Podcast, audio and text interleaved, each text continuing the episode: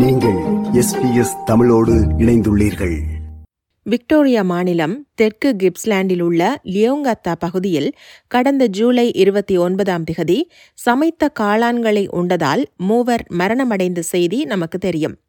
இந்த விவகாரம் தொடர்பில் கடந்த சில மாதங்களாக விசாரணைகளை மேற்கொண்டு வந்த காவல்துறையினர் குறித்த காளான்களை சமைத்த பெண்ணான எரின் பேட்டர்சன் மீது கொலை குற்றச்சாட்டை பதிவு செய்துள்ளனர்.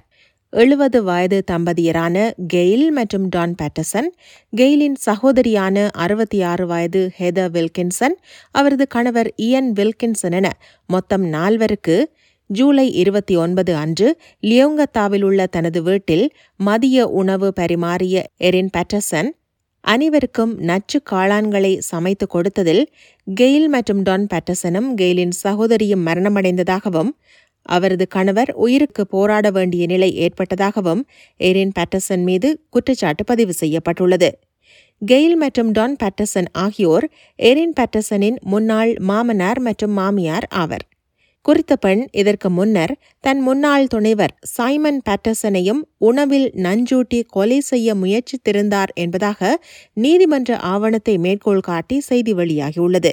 குறிப்பாக நவம்பர் இரண்டாயிரத்தி இருபத்தி ஒன்று மே இரண்டாயிரத்தி இருபத்தி இரண்டு செப்டம்பர் இரண்டாயிரத்தி இருபத்தி இரண்டில் எரின் பேட்டர்சன் தன் முன்னாள் துணைவர் சைமன் பேட்டர்சனை கொலை செய்ய முயன்றதாக கூறப்படுகிறது. கெயில் மற்றும் டான் பேட்டர்சன் ஆகியோரது மகனான சைமன் பேட்டர்சனும் ஜூலை இருபத்தி ஒன்பது அன்றைய மதிய உணவுக்கு செல்லவிருந்ததாகவும் பின்னர் ஏதோ ஒரு காரணத்தால் அவர் அங்கு சென்றிருக்கவில்லை எனவும் கூறப்படுகிறது.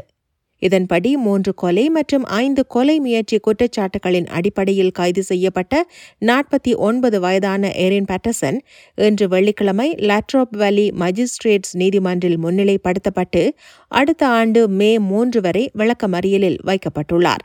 வெறும் பதினைந்து நிமிடங்கள் மட்டுமே நீதிமன்றத்தில் முன்னிலையான அவர் பிணையில் செல்ல விண்ணப்பிக்கக்கூடும் என்ற போதிலும் அதற்கு நீண்ட நாட்களாகலாம் என தெரிவிக்கப்படுகிறது. இன்றைய நீதிமன்ற அமர்வின் போது கணனிகள் தொடர்பான புதிதாக பெறப்பட்ட சாட்சியங்களை பகுப்பாய்வு செய்ய காவல்துறையினர் இருபது வார கால அவகாசம் கேட்டிருந்த நிலையில் இதற்கு நீதிமன்றம் அனுமதி வழங்கியுள்ளது. இதேவேளை தன் மீதான கொலை குற்றச்சாட்டுகளை எரின் பேட்டர்சன் மறுத்துள்ளார்.